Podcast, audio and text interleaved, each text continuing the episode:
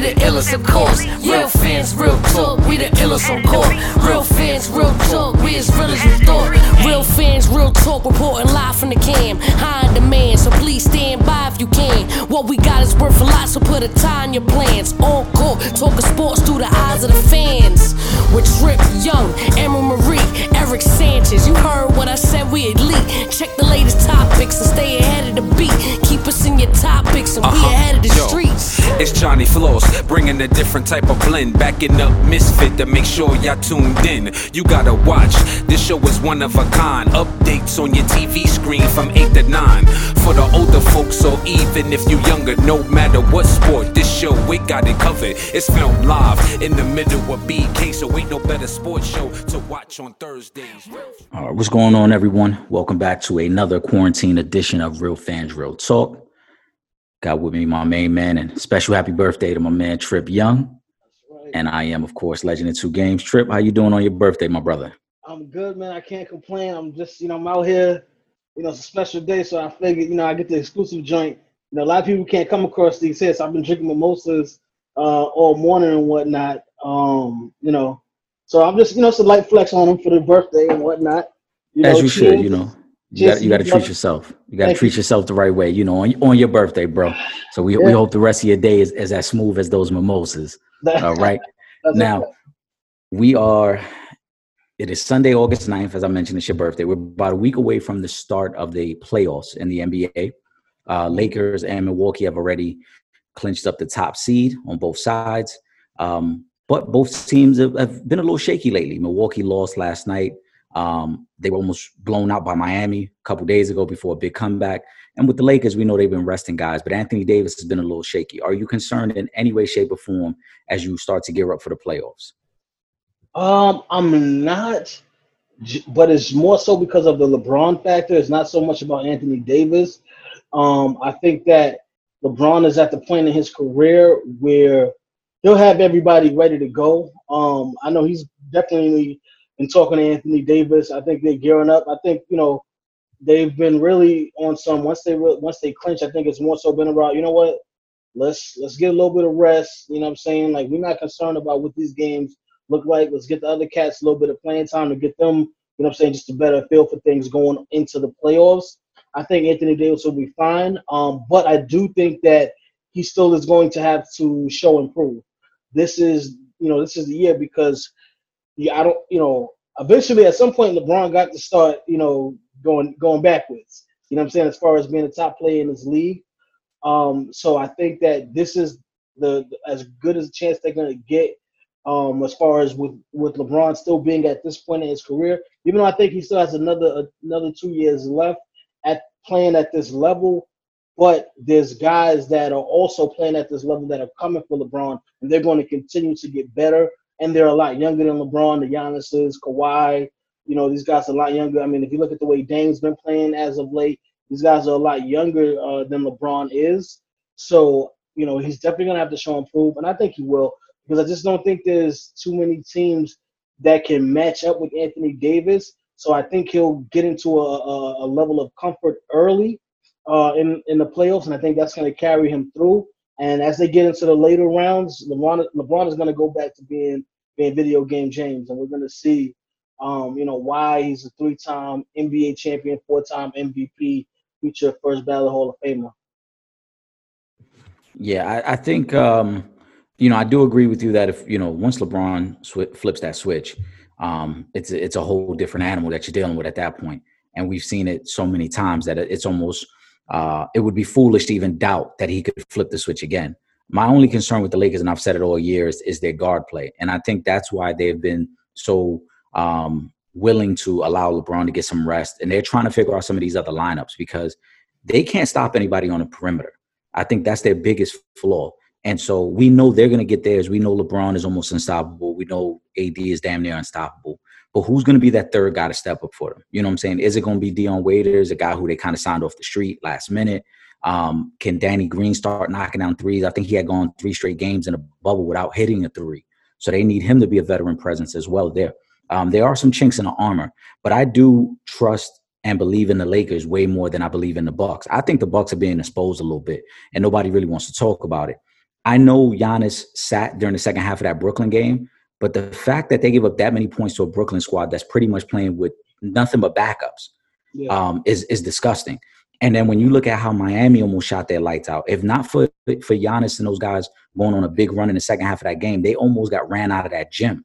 And it took – Butler didn't play that game either. Right, and that was without Jimmy Butler or Dragic. Miami was down two starters, and that game was a very close game until the last minutes when Milwaukee went on a big run to close the game out. Exactly. I was thinking that same thing. Right, and then we saw it again last night. Dallas spread them out, and Dallas should have won that game in regulation, but instead ended up winning it in overtime.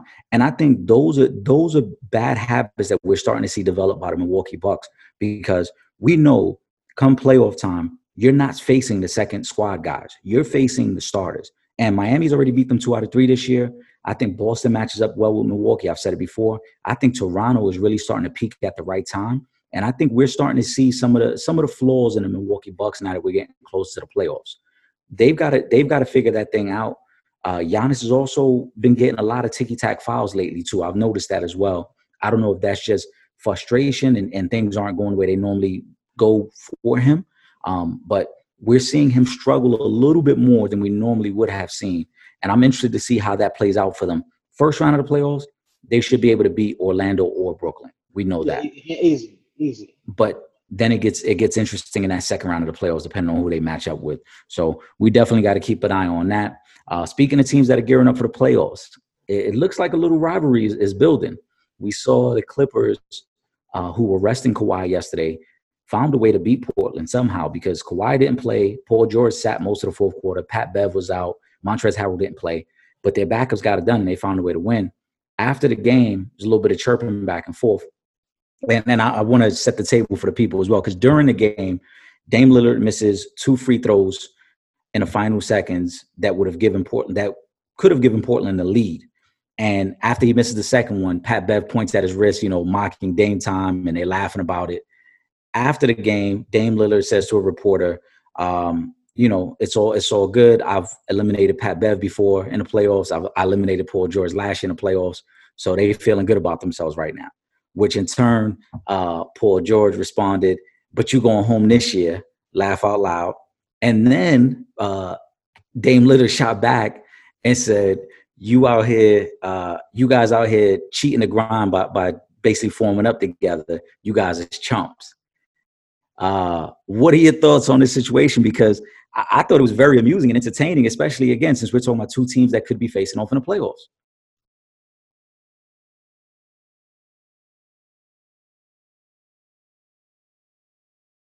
I'm sorry.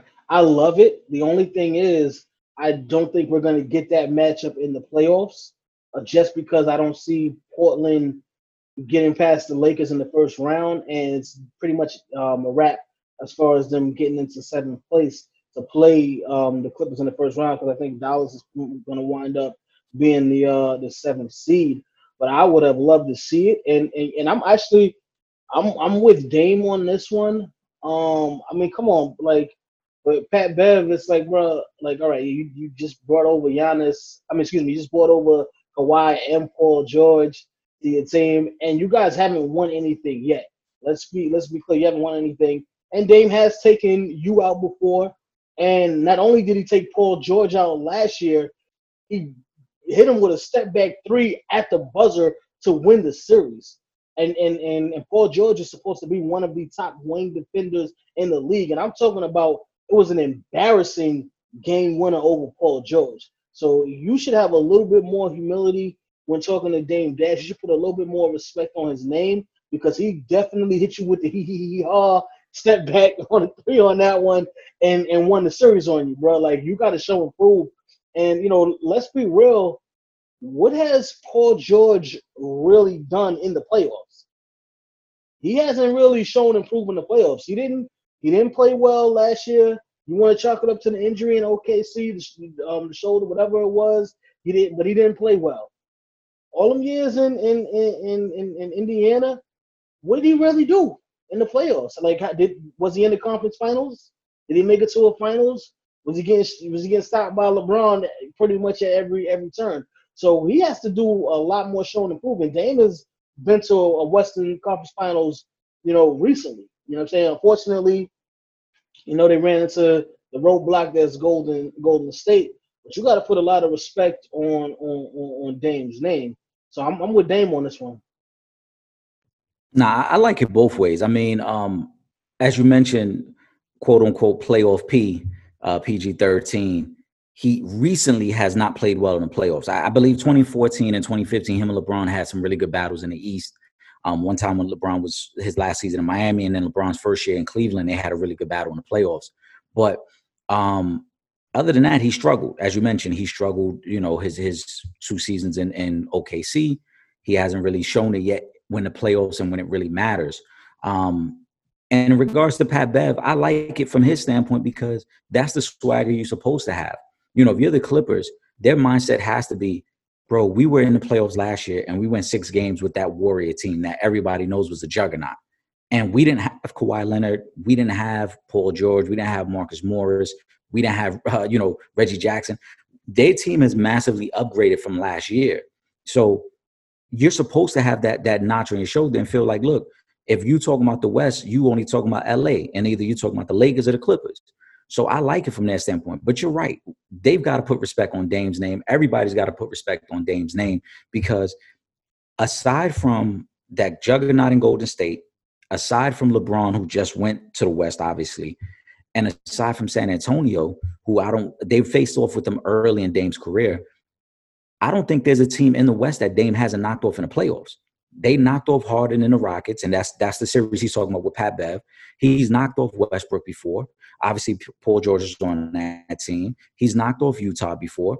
Anybody else in the West, Dame and them have pretty much knocked them off. It's just they can't get over the major hurdles of the bigger teams and the best team that's been in the West for the last 5 years, which was the Golden State Warriors.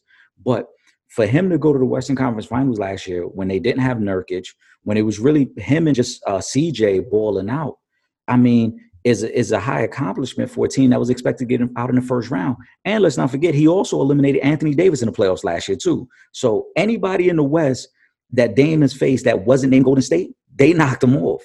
You know what I'm saying? They knocked those guys off. And I think this year, I don't know if they will face off. Again, I think you and I are in agreement that we expect the Lakers to beat Portland in a first-round series. Mm-hmm. But I think it still sets the stage. Dame and those guys are hot right now, and they're playing with a chip on their shoulder as well. They're one of those scary teams that by seed, yes, they're an 8th seed, but we know by talent, they're actually one of the better teams in the Western Conference now that they're fairly healthy with Nurkic, with Collins, with Melo playing the way he's been playing for them. And Gary Trent Jr. has been balling out of control over there in the bubble. So they're a scary team, man, and I think everybody, not just the Clippers, I think everybody needs to put a little more respect on this Portland team. Yeah, no, definitely. And if you think about it, maybe them having Nurkic last year in the Western Conference Finals, maybe they get to the finals. Who knows? Because we were talking about Golden State without Kevin Durant at that point. So maybe they actually do. Somebody I forget which show I was watching, but they were talking about it, and they were saying if you put Dame in the East, the only player that you probably say clearly is better than him is Giannis. And that's it. You might need to take a trip over to the East Side. I was talking about some trades a couple of weeks ago, but maybe they might have to consider doing the Ben Simmons for Damian Lillard swap. Throw him in the East, throw him in Philly with Joel Embiid and Tobias Harris. You might see him in the finals, But yeah, go ahead. No. Yeah, I think we need to have a serious conversation about where Dame lies within the top 5, top 10 in the league because the location of where he plays, along with the team that has him in the finals, he gets overlooked. But I would be hard-pressed to name 5 guys that are probably better than him. He is the real deal. And I know Steph Curry is still considered the better player of the two, but Dame has kind of closed that gap because Dame is more athletic. Dame has the same range on his three-point shot. I think Dame is probably a better defensive player than Steph is as well. So I think he's closed that gap. But you're right. If he played in the East, if he played in a bigger city, played in a bigger market, there would be all this praise for him because we would be looking at a guy who would probably be in the MVP voting every year. But he plays in a small market. And again, because he's in the West and he's never going to be the top seed in the West. They're never going to win 50 plus games in the West. He gets overlooked by other guys who I think he's better than. Yeah, no, absolutely. And like you said, he has eliminated a lot of cats from the playoffs. You know what I'm saying? And this is, you know, I would say with him having somewhat inferior teams. Not that he has bad teams, but in comparison to Golden State, I think that Golden State, I mean, clearly Golden State had a better team. They had a better team than everybody. But even, you know, even going up against Houston, because we were still, you know, at that point, that's, you know, James Harden is deep into his prime, MVP caliber. They still had, you know, Dwight when he was, you know, decent on that, you know, on that roster as well. Anthony Davis, you know what I'm saying? He took him out, who's who we consider a top five player right now. You know, OKC, Russell Westbrook and Paul George. Got them out of there last year. So he has eliminated, you know, guys that have been on teams that I would say as a whole are better than the Trailblazers. But right now they're looking healthy. Shout out to Gary Trent Jr. Like he said, I think he's shooting almost 70% right now from three. He's like 69.9% from three right now. Yeah, he's been on fire. He kind of came out of nowhere. You know what I'm saying? Him and TJ Warren, you know, it's like, yo, where was – sheesh. They out here looking crazy, and that's a good thing for Portland because you got to be able to knock down threes. You know, and going back to the Lakers have struggled in these past couple of games because the guys that are, you know, are the guys that would be making those threes for them aren't making them. Danny Green, Waiters kind of went up and down. J.R. Smith, you know what I'm saying? He's been average at best, you know? They are definitely missing Avery Bradley on the perimeter. I don't think that, you know, the first round, like I said, I think that they'll still get past L.A., but Rondo should probably be available for the second round, at least like midway through the second round, coming back from his hand injury. But, you know, you got to knock down those shots, and Portland's got a couple of cats that's been knocking down those shots. Plus, they also have the leading shot blocker in the league in Hassan Whiteside. Also, I believe he's in the top three in rebounds as well. So they got their bigs that can play defense and rebound, and then you got your other big who can score points in Nurkic. Plus, you know, Dame and CJ, they're small guards, which troubles me, you know, sometimes depending on who they're playing because they're both 6'3". I think Dame might even be a little bit shorter than that. But, you know, when those guys are clicking and shooting the way they've been shooting, they're a tough team to beat.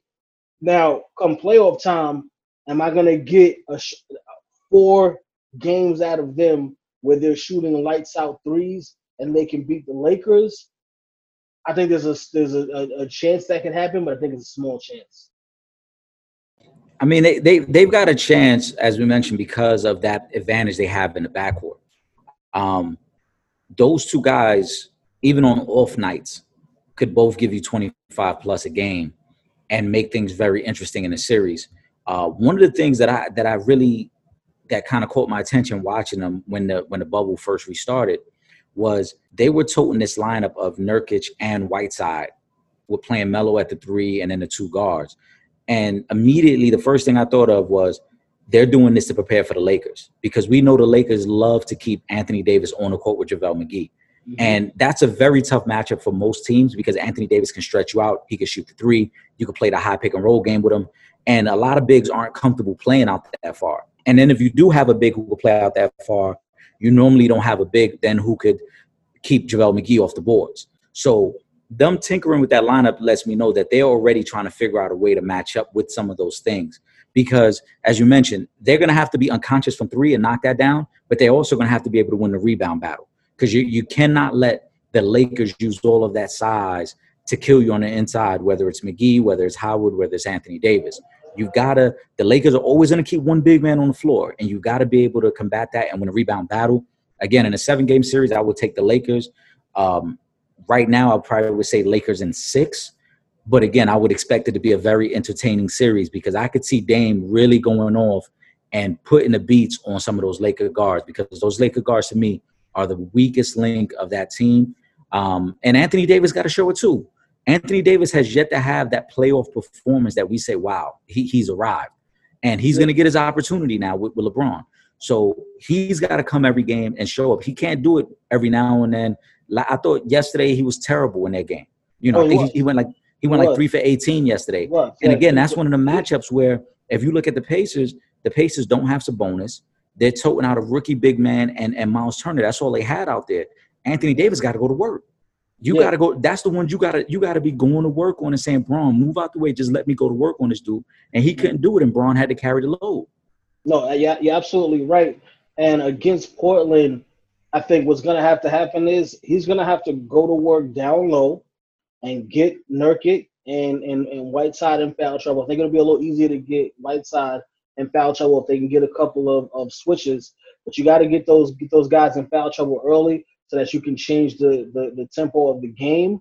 And then, you know, once you get those guys out, then it's end of the day, then you just go to work. LeBron can go to work because there's not going to be anybody, because Nurkic is not going to be able to stop either one of those guys in the paint. But Whiteside can definitely give you trouble in the paint. Nurkic is going to help because he's going to clear things out. He's going to make Anthony Davis come outside a little bit too to play defense. JaVale McGee's not going outside to guard Nurkic, but Anthony Davis will step up and guard him on the outside, because Nurkic does have a little bit of a jump shot where he can knock down those shots. So you can't just sit in the paint and hope he's going to come in and try to push up or drive on you. You actually have to step out and guard you. So he's going to have to – that's why I say he's going to have to come, show and prove, which he's fully capable of doing. I mean, we don't look at him as a top five player for nothing. This is the year you show and prove. There's pressure on him. But he's fortunate enough that you got LeBron James right there, who's been there, done that, bought the T-shirt several times over, and he's going to help. He's going to make things as easy as possible for Anthony Davis and the rest of those guys. He's going to make things easier for them, because I don't know if I've seen a player who's as smart as LeBron James on the basketball court and just makes that right play all the time. So he's going to get the guys involved when they need to. But he's gonna need his right hand, Anthony Davis, to do what he has to do. And then those guys on the perimeter, once Anthony Davis starts getting doubled and he's getting them little ticky-tack fouls called, you guys gotta knock down shots. Deion Waiters, you gotta come in. Now, he's had those games where he's come in and he's played and it's like, all right, put up 13, 16 off the bench. He's gonna have to give them that consistently. Kuzma is gonna have to be consistent. Can't stress that enough. All of the up and down, back and forth style, that's out of the window now. Now it's time to step up, show and prove. Let us know why they kept you and then keep Brandon Ingram. This is your time right now. You got to step up and be that third scorer, and that's it. I agree. He's going to have to be ready for that physicality. But let's transition over, because we also heard the finalists announced for the NBA awards this season. For the most part, is what we thought they would be. Obviously, Rookie of the Year, it's looking like it's going to come down between Ja Morant, Kendrick Nunn, and Zion Williamson. Coach of the Year, we got Nick Nurse, we got Billy Donovan, and who's the third candidate on that? Is that Frank Vogel the third on that one? I think, yeah. Hold on. I think Frank is the third on that one. Sixth Man of the Year is between Montrez, Lou Will, and Dennis Schroeder. I think that's a pretty interesting race. And then, obviously, most improved. Oh, before we get to MVP, most improved player is Brandon Ingram, Bam Adebayo. I saw a graphic where they had Luka Doncic listed as most improved player, and he rightfully so came out and said it should be Devontae Graham from Charlotte on there. Devontae Graham made a crazy leap this year. I don't understand how Luka's even considered most improved when he was Rookie of the Year, All-Star. He had all those accolades before the season. So what was the next step he was taking? Because he's not in the MVP conversation. And it's not like they're first in the West. Yeah, that one didn't make sense to me. When you're the Rookie of the Year, only way to me that you become the most improved player in the league is if you win MVP the second season. Yeah, I mean, that's what I'm saying. Where you going from there? We already know. We already know what you are. And then MVP is pretty much – two guys. It's LeBron and Giannis. What are your thoughts on the categories, and who are you expecting to win some of these awards? I will, of course, you know, I would love for LeBron to get the award. But I think if we had completed the season the way we did, I think that LeBron would have ultimately overtaken Giannis. I think they just had the momentum going into that last quarter of the season, and coming off of beating Giannis and then beating Kawhi in back-to-back weekends. I think that, you know, they would have kept going after that and he would have got it. I think there's still a chance that LeBron gets MVP, but if he doesn't, I think that, you know, obviously Giannis will get MVP, and I think Anthony Davis gets Defensive Player of the Year. If they give it to LeBron, I think Giannis gets Defensive Player of the Year. So, you know, obviously, yeah, my pick, I would love for LeBron to get it. I think he would have got it if the season had continued. But, you know what I'm saying, I think they're going to wind up giving it to Giannis. As far as most improved player goes, I think it's Brandon Ingram, hands down. From what he did last year, and I mean, we saw glimpses of it last year in random games, but nowhere near the level of consistency that we're seeing right now this season from him. You know, making the All-Star team for the first time, and definitely well-deserved. He was playing amazing with Rookie of the Year candidate Zion not being there. He stepped all the way up and really, you know, marked his territory as being the best player on that team and a top guy in this league ultimately. So I definitely take him as the most improved player. As far as six-man goes, can we have a co-six-man of the year? Just can give it to Montrez and the legend, Lou Williams, because it's hard for me to pick between, you know, either one of those guys this season because they've both done so much. They both mean so much to the Clippers winning season. Coming off the bench, both of those guys, great energy. Obviously, Lou Will is the scorer, but Montrez can score as well. Montrez is the more of the defensive presence on the other end of that. So it's like you get your offense with one and your defense with the other. So I would love to see a split on that, co-6-man in the year. I don't think that's ever been done. But I think that maybe this year we should consider that. You know, the Clippers are in second place. Dennis Schroeder's had a great season. Oklahoma City has been surprising. But, you know, for the most part, they've been together the entire season and able to build a great chemistry. They have shot the world, but it's a little bit more spread out with them. Whereas, you know, we know with the Clippers bench, these two guys could be starting, you know, with the Clippers. But they come off the bench, they give them the energy they need. They give offense, defense, whatever you need, you can get it from Lou Williams or Montrezl Harrell. Defensive Player of the Year, again, you know, it either be Anthony Davis or Giannis, depending on how the MVP goes. Rookie of the Year is Ja Morant. You got to give it to Ja Morant. I'm sorry, Zion has not done enough. Even had they played the last, 17 games of the season, Zion, for me, would have had to average 30 and 10 for the remainder of those 17 games in order for me to to even consider him for Rookie of the Year over Ja Morant. Ja Morant held it down all season. 17, almost 7 assists this year. Exciting. You know, they were in the playoff race for the most part this season, even though I know we saw injuries to Golden State. Dame was out for a while, so it was, you know, so they had the kind of a leg up, and now, you know, they kind of pretty much, you know, wet the bed, so to speak, because they lost three of their last four, and they also lost Jaren Jackson Jr. again, which is crazy because how do you get injured for the season twice in the same season? I'm just like, damn, man, he can't catch a break, this kid. But I do wish him a speedy recovery because I do like that little duo of Jaren Jackson. They're like a more athletic Stockton and Malone kind of combination of guard, big man. So I'm looking forward to seeing him in the future. But I do think that Ja Morant will get better. He's only going to get better next season. And those guys, you know, throwing Brandon Clark in there, a little bit more chemistry next season. I can see them getting into an AC, definitely, maybe even 7. Yeah, I agree. I like that combo too. It reminds me, actually, you said Stockton Malone. I was going to say more of a Nash Amari, just because of the explosiveness. But Ja's the Rookie of the Year to me. Even if Zion had been able to play those last 17 games of the season, I think that would have put him right at about 38 games played, which is still less than half the season, which to me would be tough to give you the award on, knowing that Ja Morant played from day one. He kept his team in the playoff race from day one. They kind of exceeded all expectations while he was there, whereas Zion was able to come into a situation, as you mentioned, where Brandon Ingram was kind of carrying the team. Zion was able to kind of transition in smoothly, as we would like most rookies to do, because they had other guys like Ingram, like Redick, like Drew Holiday, who were able to kind of carry it until he was ready to play. So that, to me, is why Ja wins the Rookie of the Year. Most improved player to me is either between Ingram or Bam Adebayo. I give it to Bam just because I think his impact is bigger on that team. He was an all-star this year.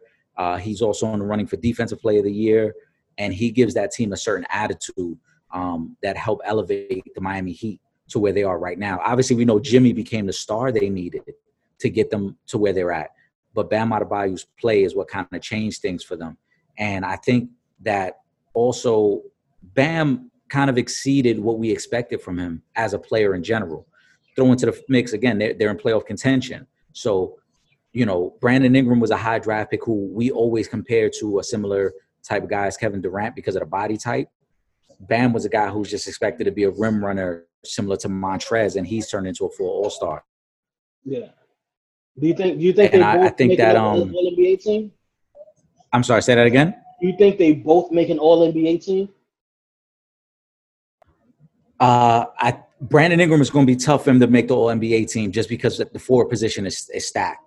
Bam is going to get in as a center, and he'll probably get on as on the third All-NBA team because I could see AD being first team. I could see possibly Gobert being second team, and then Bam getting it on the third team.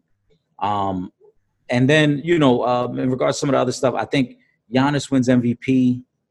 As we talked about, you know, the totality of the season would have helped LeBron a little bit more. But unfortunately, we don't get that. So we got to go where we were at when we went to quarantine and shut down the season. And that's what Giannis is, the MVP. Sixth man of the year, I think it should be a co-sixth man because we know what both those guys can do for their team. I think Dennis Schroeder had a great season too as well, though. When you look at that Oklahoma City team and the position he had to take as being their third point guard because Shea Gilgeous is more of a point guard than an actual shooting guard. Yeah. But him running that second unit and being that veteran presence with that second unit to make them a legitimate playoff contender and playoff team, he should get respect for that as well. But we know the impact that Lou and Montrez have on the game and on that organization as a whole. So I think they should split it. For me, head coach of the year is going to be Billy Donovan. That was a team that was expected to tank. And for all the work that Nick Nurse has done in Toronto, Billy Donovan took over a team that was supposed to be, quote-unquote, rebuilding. They got some veterans. They got Chris Paul. They got Gallinari. They got Adams. They got Schroeder, as I mentioned. But a lot of that team is very young. And he kept them in the mix, and they've been very competitive. We saw how they played against the Lakers the other night. They won again today. They're going to be a pretty scary team come playoff time. And I think Billy Donovan deserves a lot of credit. I've always been a fan of his. I said it before when he worked with very little with that Oklahoma City team after Kevin Durant left.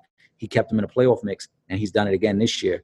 And what other awards we missed in there? Defensive Player of the Year, I think AD gets that. Yeah. I like AD for that. I thought he was very dominant before the stoppage in the season. He elevated his game, and he showed a lot of people. Even though there were people who doubted that he wanted to play the center position, he took it on, and he was basically an enforcer for that Laker team. So I think AD's Defensive Player of the Year. Yeah, that's right. I just want to go back to Coach of the Year. I agree with you 1,000%. You know, as much as I would like to give it to Nick Nurse in Toronto, just because to lose a superstar and to still be in second place and still look really good.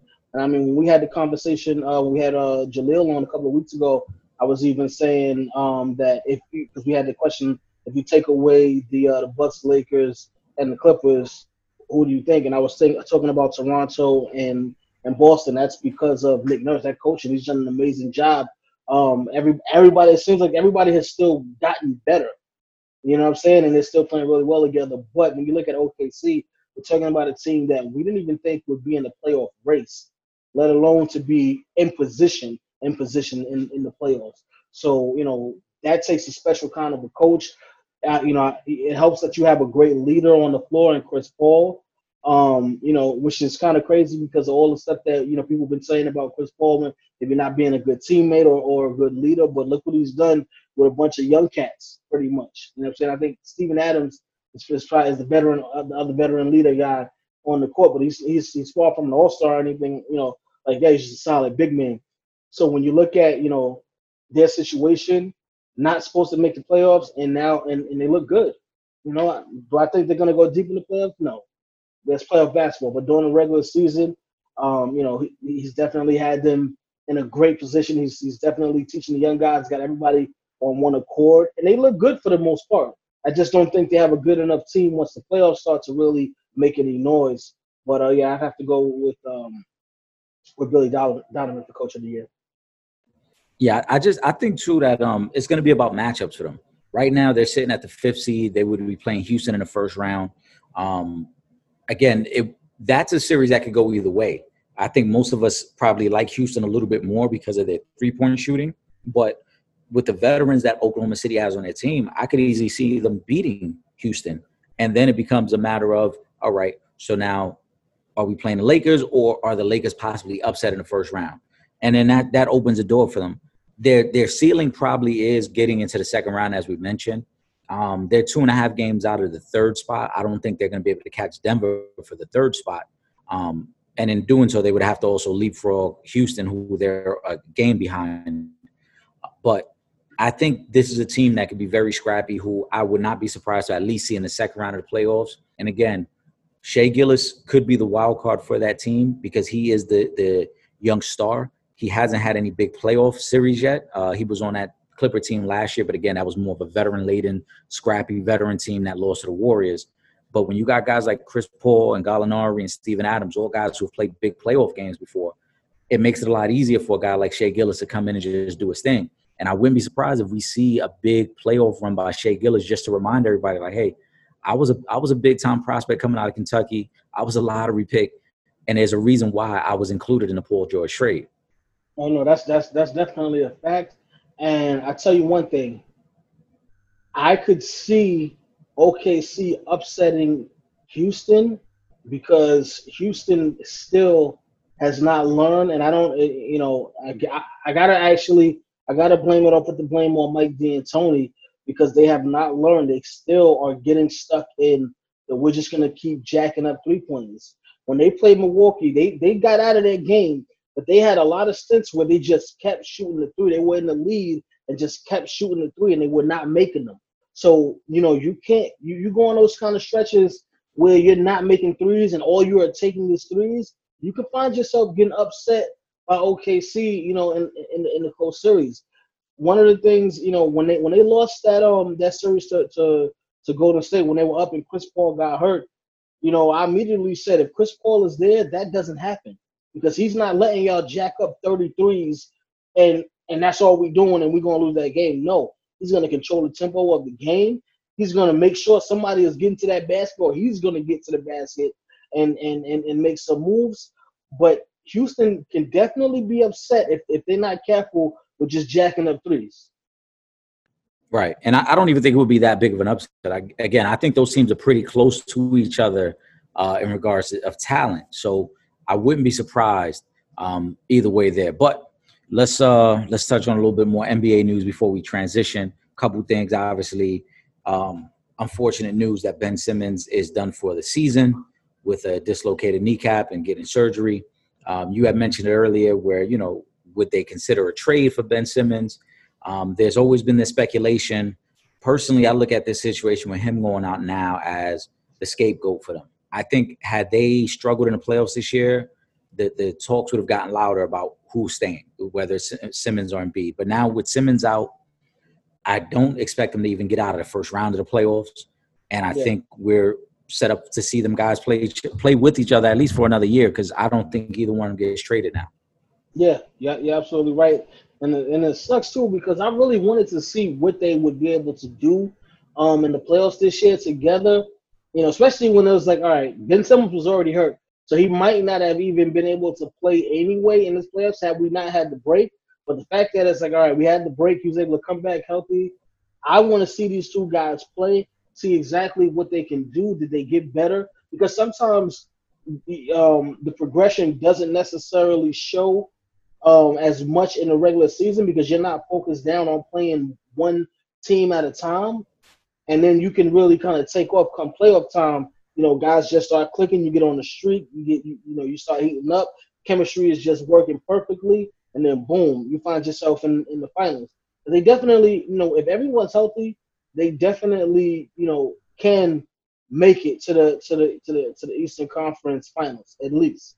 You know what I'm saying? But they're good enough. You know what I'm saying? You catch a good series and guys start doing what they're supposed to do, and Embiid is hot. He's a hard guy to defend. You know what I'm saying? Most teams don't have an answer for Embiid. But now we're not going to see that. We got to wait till next season. I do think now we'll see them together another year because it's like, all right, we don't come to the point where now last year you guys couldn't get the job done. This year you come back again, you don't get the job done. Even if you lose in the first round, it's like, all right, well, Ben Simmons was this, so we don't even really know what could have happened. So, you know, I feel bad for him. I definitely wish him a speedy recovery. But I like Ben Simmons, and I think he does have the potential to be a top player in this league.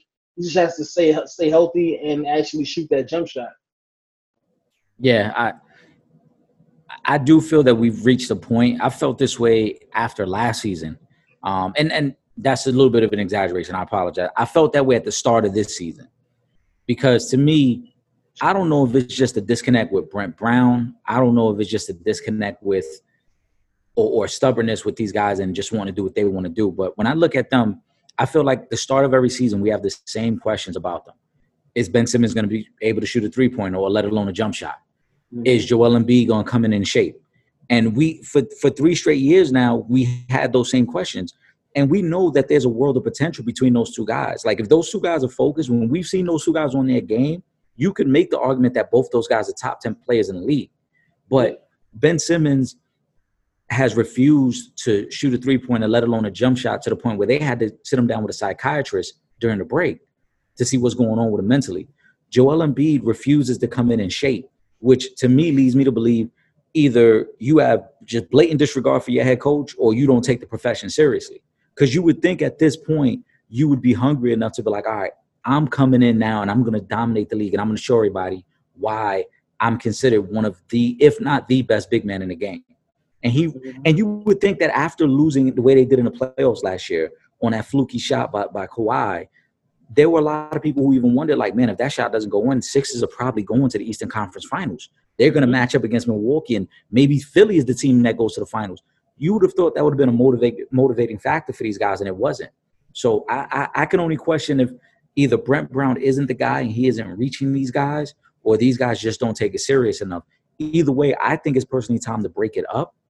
I think Simmons does deserve the opportunity to have his own team and run it in a way that's best to his skill set, as opposed to everybody saying, hey, you need to shoot more threes because Embiid can dominate on the inside, and vice versa. I think Embiid needs a guard who is willing to do all those things that a guard normally does so that he can dominate on the inside. Embiid shouldn't be taking 5 3-pointers a game because nobody else shoots threes. You know what I'm saying? It's ridiculous. Yeah. No, you're absolutely right. I think that they need to be looking at Ben Simmons more of a Magic Johnson kind of a point guard. Magic wasn't out there just jacking up threes either, you know what I'm saying? But he just excelled at what he did. He was a great floor general. He was a great passer. He could rebound. A lot of the things that Ben Simmons does, Magic was doing just on an elite level. So I think he needs to be kind of working towards that. Let me study Magic's game tapes. Let me see what he was doing out there and then come back, because he's a point guard. When they were talking about putting him at power forward, I was like, I'm not trying to hear that. Let him run the floor as the point guard on the team. Let him, he could be, I guess, a point forward, but he needs to have the ball in his hand. He doesn't need to be playing power forward. But yeah, man, I think it's gonna be another year. I don't think they learn their lessons because, again, like you said, if I lose the way Ben Simmons and Joel Embiid lost by a last-second shot with Kawhi that humbles in, and you know, they had the Joel Embiid memes of him crying and whatnot after the game. You would think, you know what I'm saying, like, the competitive nature in me, I'm coming back next season and we about to get to it. I'm coming in ready. You're going to see me looking as lean as I ever looked, as cut up as I ever looked. If I'm Ben Simmons, I'm coming back. A word, I can't shoot the three. Watch how I'm doing. I'm going in with that type of mentality coming into the new season, and we didn't see that from them. You know, honestly, the most consistent has been Tobias Harris on the team as far as just doing what he's supposed to do. It's been him. Neither one of those guys have really stepped up to the plate like they're supposed to. So to me they didn't come in with any type of hunger or mindset or even a chip on their shoulder, which I thought they would. Ben playing at the 4 was more about lineups more than anything because he was still going to be the point guard. You know what I'm saying? But they wanted to play him there and move Horford to the bench so that you could have the extra shooter on the floor, which was supposed to be Shake Milton. But, you know, it's similar to what they do in Dallas with Luka, because even though Luka's quote-unquote the point guard, he's not playing the point guard position because, you know, he's more of a point forward because they always keep either Hardaway Jr. or Curry or Finney Smith. They always keep another, like, guard on the floor who could stretch the floor and allow Luka to do his thing as well. But I do think it's time to break it up. And, I know people in Philly probably don't want to hear that, but I think you've given it its run. And I think at some point you got to chalk it up and say, look, for whatever reason, it's not working. And we all know that whoever you decide to trade, that guy is probably going to be an all-star somewhere else. We know that already. But that's at some point – I would love to see a Ben Simmons, Damian Lillard trade. It would be tough. I'm not going to lie. It would be – it's a trade that makes sense for both sides, but I think if you're Portland, you probably say no, just because, again, Dame is the better all-around player. And so it's like, if anything, if I'm going to trade any of my guards, why wouldn't I trade CJ McCollum? You know what I'm saying? Especially knowing that Gary Trent is developing. They have another young kid, Anthony Simmons, who's off their bench right now. You know what I'm saying? So they can make the move. There's rumors that I think the Cavaliers have already said they're willing. Cavaliers have something like 4 first-round picks in the next 3 years. And they already said they're willing to part with at least 3 of them to try to make the move for Ben, along with probably either Colin Sexton or Darius Garland. One or the other would probably have to be included. If you're Philly, I don't know if that's enough to move the needle for you because, again, you're a playoff team already. So a bunch of draft picks, you know, unless you're getting me top 5 picks where I can go and get that other guard right now, do I really want to wait on those guys to develop, you know? Yeah. It's possible, though. I think if, you know, this year alone, I think the Cavs are going to have a top 5 pick. So if they were willing to include this year's pick, you know, it may – you can entice them. Right. It may entice you because this year's draft is loaded with guards specifically LaMelo Ball. Yeah, so I would say whoever's the better shooter out of the 2, out of Garland and Sexton, I would say take them. And then, you know, if you can get that draft pick and maybe another 2 even. Right. Oh, yeah. Yeah. I think it would definitely require. I think it would at least require 3 first-round picks. Now they don't have to be 3 picks over the next 4 years. You might have to space them out a little bit more. Yeah. But I think when you look at Ben Simmons, his versatility, his age, the fact that he's already re-signed, you're going to have to give up a lot. You know. Exactly. Speaking of giving up a lot. Yeah, absolutely. Speaking of giving up a lot, Draymond Green's going to have to give up a lot to the tune of $50,000 as he was fined for what I deemed as harmless comments about Devin Booker. For those that didn't hear the comment, and I'm paraphrasing, he said, man, they need to get Devin Booker out of there. They need to get him in a situation where he's playing for a playoff contender and where he can highlight his skills. This was said after another great game by Devin Booker within the bubble. Book has been amazing. He got them back in a playoff race right now. I don't think they're going to get in, but his play alone has put them on the verge of possibly a play-in game. I know you're not a big fan of Draymond, Tripp. You don't like, you're not too fond of Draymond, but what do you think about him getting fined $50,000 for this comment? I'm not a big fan of Draymond. I mean, the fine is the fine because I guess if that's the rules. But I agree with what he said 1,000%. I mean, the world knows that. We all know Devin Booker is not going to win playing in Phoenix.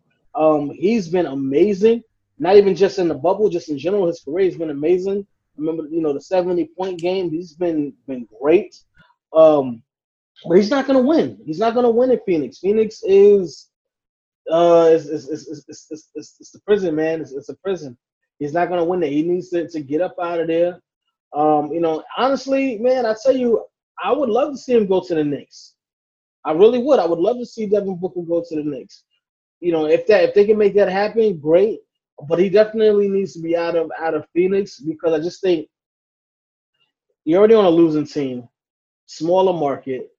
You know, there's kind of like no wins in this situation. It's going to be hard for Phoenix to get better because I don't see any big-name free agents in a rush to go out to Phoenix. DeAndre Ayton is solid. Will he ever turn into a superstar? I don't know because he's still young. But I just don't think there's enough. I know, you know, they drafted Josh Jackson high a couple of years ago. That kind of didn't pan out. So I don't see them improving. They haven't been good. Honestly, since Nash and Amari were together, you said it earlier. They haven't been good since then. I don't see that changing anytime soon. It's not like they got – I don't think they're going to get a top pick in this draft. I mean, there's always a chance because anything's possible, but they're not going to get a top 5 pick in this draft, so I don't see them bringing in anybody else that will be able to help in the situation. So, honestly, for them, at this point, you should trade the Devin Booker and try to get a couple of first-round draft picks for him and maybe a couple other players and just try to start building around DeAndre Ayton, who's the younger player and has, you know, years left before you have to re-up on his contract. I say go that way, man. Get something while you can because I can't even say that Suns will make the playoffs within the next 2 to 3 years with this team. So if that's the case, you might as well send Booker out. I know you want to keep him as a superstar, but send him out, get a couple of pieces that you can kind of build with and move forward with. Yeah, I think next year's the year. You made a great point in regards to free agents going out there. The last named free agent that signed out there was Steve Nash. And even at that time, he wasn't a big-time free agent. You know, he kind of really – right, he turned into a big-time player there. But at the time, it was a good player. He was coming from Dallas. Yeah, he was a good player. He wasn't the two-time MVP, though. Exactly. But the reason I think next year is the year is because this year, I'm sure Phoenix looks at the situation and says, look, DeAndre Ayton got suspended at one point during the year. We never got a chance to see him and Booker together for a full season. It would have been great to see them and see how they could have gelled together. And ultimately, they're probably going to come up just short of the playoffs, right? Despite all of that. I think next year they play it out to the trade deadline and then decide to make the move. And the reason I highlight next year is because we know the summer of 2021 is the big summer that everyone is gearing up for, where Giannis is supposed to hit the market. And so if you're Phoenix, I think the way you play it is we'll give you guys a full half season to see if it works. If it cannot work, we're flipping Booker now to a team that's going to be desperate to try to impress Giannis. And when I say that, I'm specifically talking about the New York Knicks, because if you're the Knicks, you have to do something to impress Giannis to make him even consider coming to New York. No disrespect to Mitchell Robinson, RJ Barrett. He ain't coming just to play with those guys. No, not so, right? He ain't going. Now, if the Knicks are fortunate enough to land LaMelo Ball or James Wiseman this upcoming draft, maybe that might be a rookie that's high profile enough to pique his interest. But ultimately, all those guys are just young, raw pieces to what you're trying to build. Devin Booker is a legitimate all-star. If he's not the best shooting guard, he's top 3. You know what I'm saying? It's a very short list of players who might even be better than him. So he's a guy that can move the needle and could pique Giannis's interest, because now if you put Devin Booker on a team that has Mitchell Robinson, that has RJ Barrett, and possibly already has LaMelo, then it's like, all right, wait a minute. That might be something now for Giannis to join. Yeah. You know what I'm saying? So I think, right. And if you're Phoenix, I think that's why you wait as long as you can. And then you say, all right, who wants him? Make me your best offer now.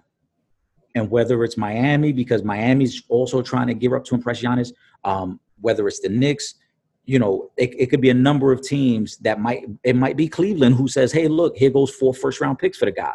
You know what I'm saying? Because we need the stud. Here goes 4 first-rounders for him right now.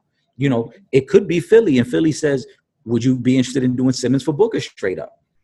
Yeah. You know what I'm saying? So if you're Phoenix, I think you at least give it a half season. Can they work together? Because we see DeAndre is turning into a really good big man. If they can work together, maybe you try to keep it together longer. But if you're not in the playoff mix by trade deadline next year, I think you got to move. No, it's a fact. Yep, absolutely. Hey, and let's transition over to some baseball before we wrap up today. A week ago, we weren't even sure if we were going to make it to this point with the season, with all the positive tests. Let's call it what it is.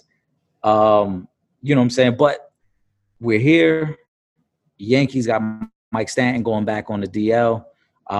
Yankees took a tough loss today, too. You guys lost 2 out of 3 to the Rays. The Mets trying to get themselves together after the whole Giannis Cespedes debacle that's going on. Was that an entanglement? Yeah, you know. Was that an entanglement with the Mets? Yeah. It might have been an entanglement, and, you know, there was rumors circulating that because they were in Atlanta at the time, there was rumors circulating that he made his way to Magic City and got lost. You know, a lot of speculation. The wings is good, man. You got to represent for Magic City, man. They got some good wings. A lot of speculation, a lot going on. But with that being said, Tripp, what are we seeing so far? We're about 2 full weeks into the season. We're about 15 games in at this point. About 15 games in. Yeah. What are you seeing right now? How do you feel about your Yankees, specifically Stanton going down again? He's been a guy who just can't stay healthy from the time the Yankees got him. I think this is our year. Don't get me wrong. Just because when you look at last season, what the Yankees did, we're used to Stanton being out. We're used to guys being out. We missed Didi for chunks of the year. We missed Aaron Judge, who, by the way, is the early MVP favorite right now. We missed Gary Sanchez. So the Yankees, at least I will say, they are deep enough now. And again, I got to commend the farm system because they are bringing up some really good players that have actually filled in and not let the pressure, one, of being the Yankee get to them, and two, of filling the shoes of some top guys in this league. So they've come back, and they've been really good last season. I expect them to do it again this year. I think the Yankees are in great shape. First place right now.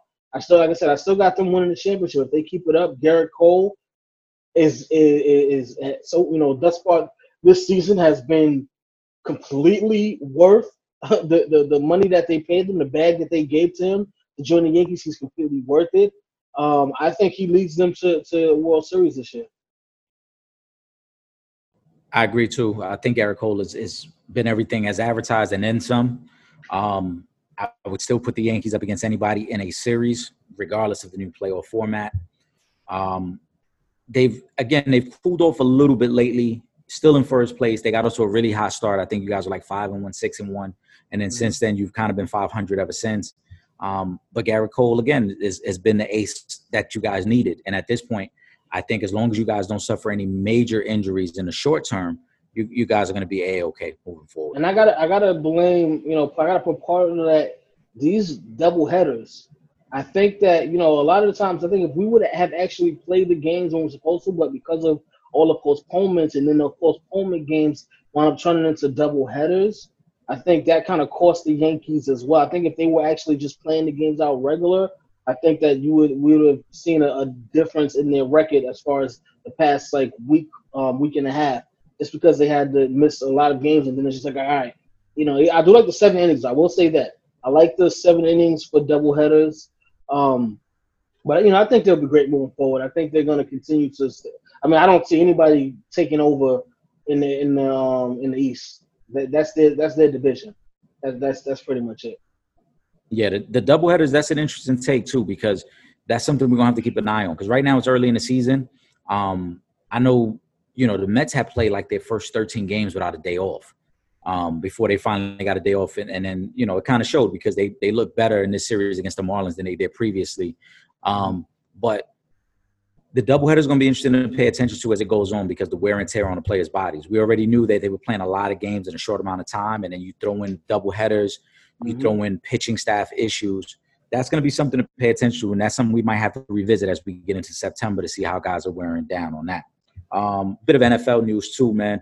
Unfortunate news.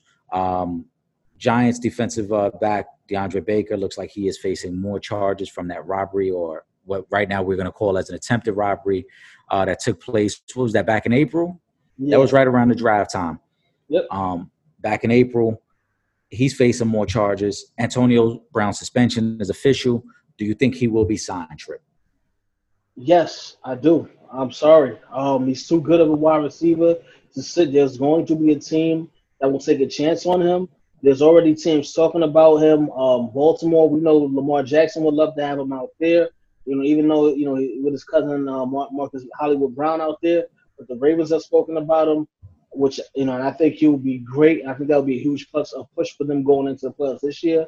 Seattle has talked about, bringing him on over there. I don't know why Seahawks don't like getting Russell Wilson wide receivers, but they're talking about Antonio Brown.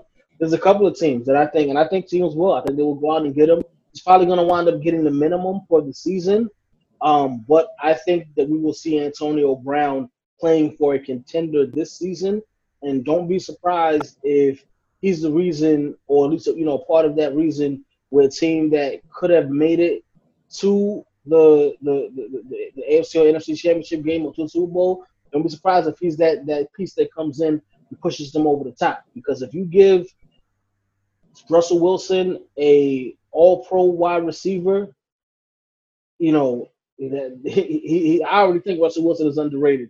But you give him Antonio Brown, I think it's going to be a problem. You put Antonio Brown, as long as he's in a good space, he's not causing any kind of problems, you put him in Baltimore. You give Lamar Jackson a legitimate wide receiver. You know, as good as Marcus Brown is, he wasn't healthy completely last season. One thing about Antonio Brown, he's pretty good. He's pretty healthy. He manages to stay healthy. You give him a team like that.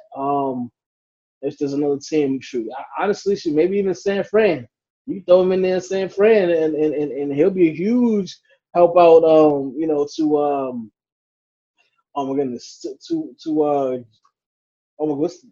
drawing a blank right now. My man's Garoppolo. Name. Garoppolo. You know what I'm saying? He'd be a huge boost to Garoppolo. They don't have any all-pro receivers out there. You know what I'm saying? I know Tom Brady wouldn't mind having them in Tampa either. Just that's a little extra added. Yeah. Tampa's not happening. We know that. Bruce Arians is kind of like he's over the whole Antonio Brown discussion. Seattle, I think, is a fit. Seattle has a strong enough locker room. They've got a strong enough presence in head coach and quarterback where I think they would let Antonio be Antonio without disrupting everything that they got going on. And obviously trading for Jamal Adams is their sign of we're going forward. I wonder if New England would actually be interested and bringing them back. I know it was a very short-term relationship, but now that there's no longer any investigation, it looks like this is all taken care of at this point. And if you're Bill Belichick, I think you would at least be intrigued by the possibility of bringing him in on what's going to probably be an abbreviated season, because since he's suspended for 8 games, he's not going to be in a facility. You know what I'm saying? Like he would have limited access to the facility. He wouldn't be working out with the team. He could work out on his own. He couldn't be a part of practices. So it would almost be like, look, we're bringing you in for 8 games. And if you can just be on your best behavior for half a season, you and Cam could probably do some pretty special things here for half a season. But I think Seattle would be the best fit in regards to leadership, position of the team, the quarterback. Baltimore, to me, would be a little tricky because Harbaugh runs a tight ship, and I don't know if you would want Antonio around his younger cousin. Whether good or bad, I just think that you would probably want to just eliminate that from the locker room. And then also you got a very young quarterback in Lamar Jackson, and I don't think you would want to do anything that would stunt his development. If Antonio comes in and Antonio's very demanding and he wants the ball and he wants it his way, you're Lamar Jackson, now you're caught between a rock and a hard place because you got all these other young guys that you need to feed the ball to. But obviously your team has made this investment in this all-pro wide receiver. So a couple spots, but I think Seattle is the best fit. Yeah. Yeah, I agree. I think it would be Seattle. As much as I would love to see him on the Ravens, I think it's a very high-risk, high-reward type of situation. Right. It's a high reward if it works, but it's also a very high risk if it doesn't. Remember, that team went 13-3 last year. So the only thing they're trying to get to now is a Super Bowl. You know, it's not like they won 8 games and now they could win 12. Only thing from 13-3, the next thing is to go to a Super Bowl. So we got to see how it plays out. But, man, another great episode of Real Fans, Real Talk, Quarantine Edition. For my man, Trip Young, I am Legend in 2 Games. We'll see you guys next week. Really quick, I got to say thank you to everybody that showed me some birthday love. Definitely appreciate love with you guys, everybody that came out to the crib, party with me for a little while, had a little barbecue food with me. I love all of you guys. Eric, I appreciate you, man. We up out of here. No doubt, bro. Enjoy your day. Yes, sir. Smush Parker here, formerly of the Los Angeles Lakers, and you are now tuned in to Real Fans, Real Talk. Live from the camp. This is Real Fans, Real Talk. Real Fans, Real Talk. We as real as you thought.